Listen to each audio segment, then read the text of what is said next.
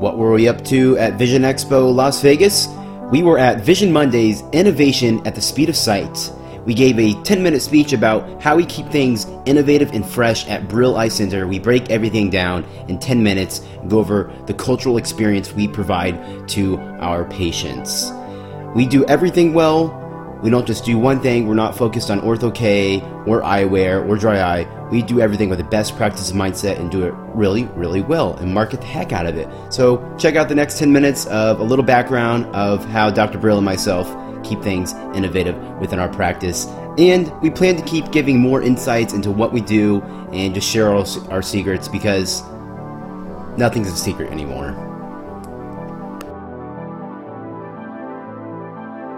Um, our next speakers are father and son duo. Um, we started playing that video, sorry about that. We can go back if you'd like. Um, this is uh, Dr. Raymond Brill and Perry Brill. They're from Kansas City Mission, Kansas. Uh, they have two practices.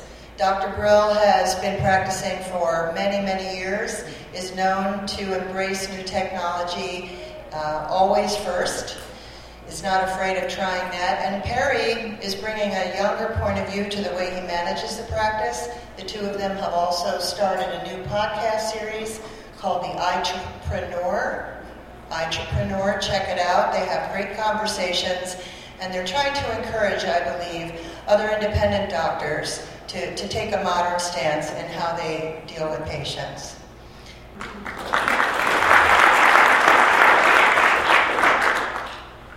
I'm going to stand up here. So the, the next few slides are really going to show how our philosophy of care is. And we have some sayings or mottos or themes. And uh, all of them revolve around innovation. Um, so our, our main philosophy is right here. We provide excellent professional care, reasonable fees, and a warm and friendly environment. And we've kept that theme for all, all the years. So Perry, um, I think we call that our brand, wouldn't we? It's The called- Brill brand. It's the Relay brand. So um, I know in the industry, we, we always think that the frame lines we have is that's what attracts uh, patients and clientele to our practices. But we feel like we've established our brand within the Kansas City region, and uh, just like BMall, they come because we're a destination. Well, you know, we try to, I go to a lot of meetings and I write apology notes to our state board how many hours I get. And what, I've done from way on, from when I graduated in 78, uh, 1978, um, said, okay, I'm going to listen to all these people and I'm actually going to, I'm going to actually do what they say.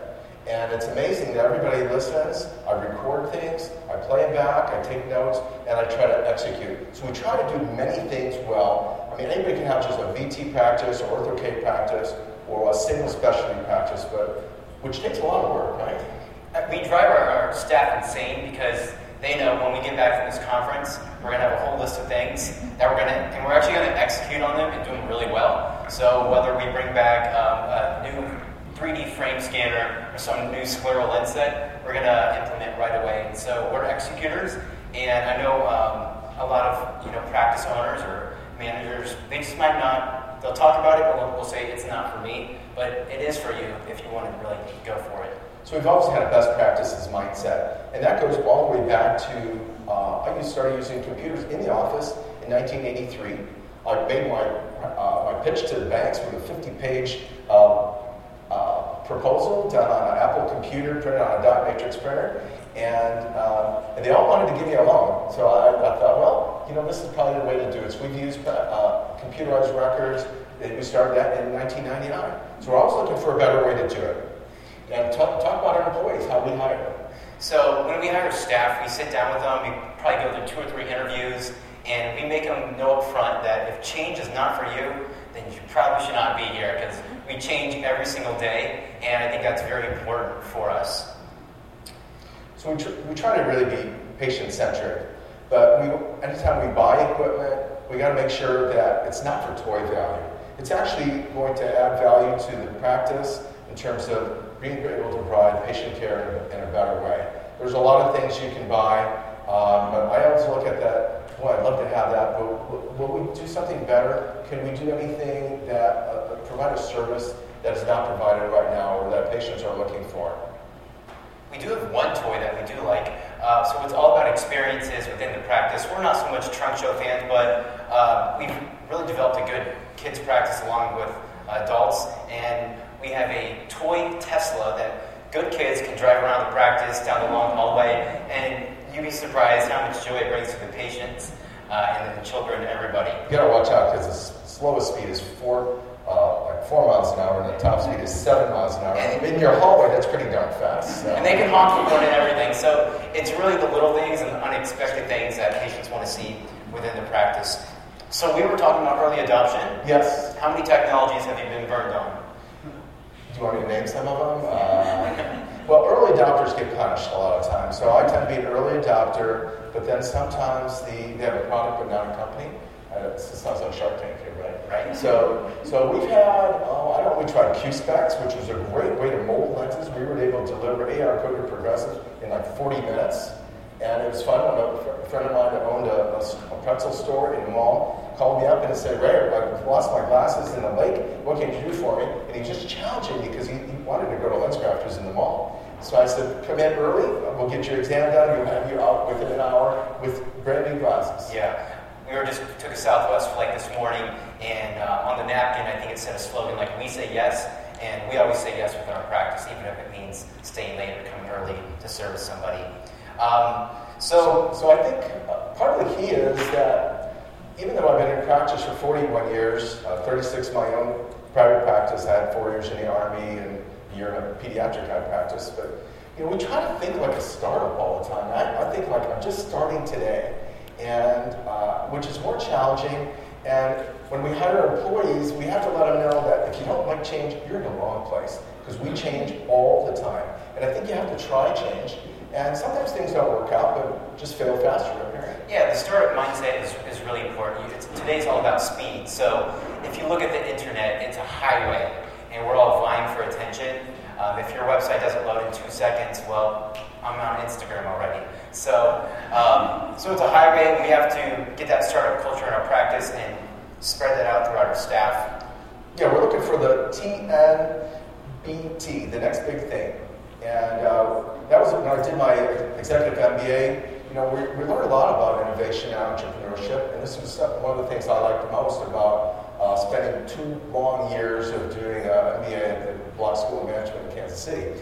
So, uh, one, I think the two things that I'm, what are you most interested in optical right now? In optical, I'm all about tech. So, uh, 3D facial scanning to create uh, basically a digital mold of the head and uh, milling eyewear from that. Not printing, but milling because you can choose from materials like cork, uh, buffalo horn, acetate, carbon fiber. Uh, and it's, a, it's truly a wow experience. And we imagine that we want to capture some of that online traffic for eyewear in the next um, two to three years. And so we're, we're prepping our, our skill sets to do that right now through uh, facial scanning. Bespoke eyewear. So we have. So who would need that? Well, we have an Asian gal whose head is wider than it is long, and she's just a little kid, and she cannot find eyewear. So even even though we have, uh, I think Asian fit eyewear, so it's so fun to see that uh, someone be pleased by this was the first time I get glasses that actually fit, and they're not that expensive.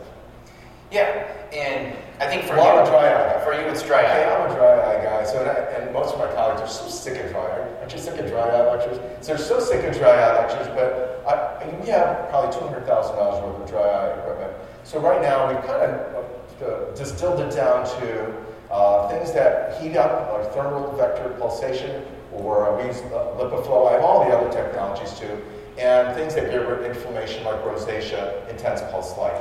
So we do this in a big way. People come from, you saw uh, uh, Ingrid coming from uh, Panama. Another patient farthest coming from Wales. But we do it in, in, a big way. People come from all over. Often we're the fifth, sixth, seventh doctor. So it's not just about buying equipment. You have to have your staff all trained for this. It's got to be part of the way you do things. So part of attracting people from 2,500 miles away, I've been in lectures how to get a patient from 50 miles away.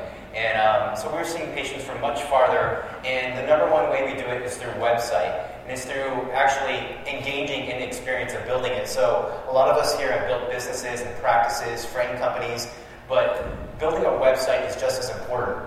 And it's not something that you can just buy a template. So we spent um, almost a year and a half building what we think is the, one of the leading sites in the industry. It has 27 pages, and instead of going to Dr. Google, they can come to Dr. Brill's website and read all about it. We even write all our own blogs, try to do it uh, monthly, um, where patients can actually really learn and dive deep into current content that's not from some hospital with 10 year old information. Well, let's, let's finish up here. I see the hook coming with uh, our entrepreneur experience. So we labeled this podcast, and it's actually a website, podcast, videos. I'm just spilling all the secrets. Okay, I'm getting old enough now that we're all siloed in our practices, and I found I got so many calls. How do you do this? What do you do?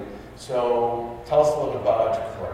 Yeah, so there's a lot of doom and gloom, and we're happy people up here, and so we wanted to share uh, in the insights of that. And we interview people we call wizards who are actually doing it. They're in the trenches. They're not just talking about it. And uh, no one is sponsored to be on our podcast. Everyone we think has merit to be on there. We release two episodes every week that goes over clinical, uh, medical um, frames, and technology. And um, if you want to check it out, get on your favorite podcast. We get quite a bit of interaction too. Yeah, we have a Facebook group uh, where we talk about the episodes and about three to four videos every week.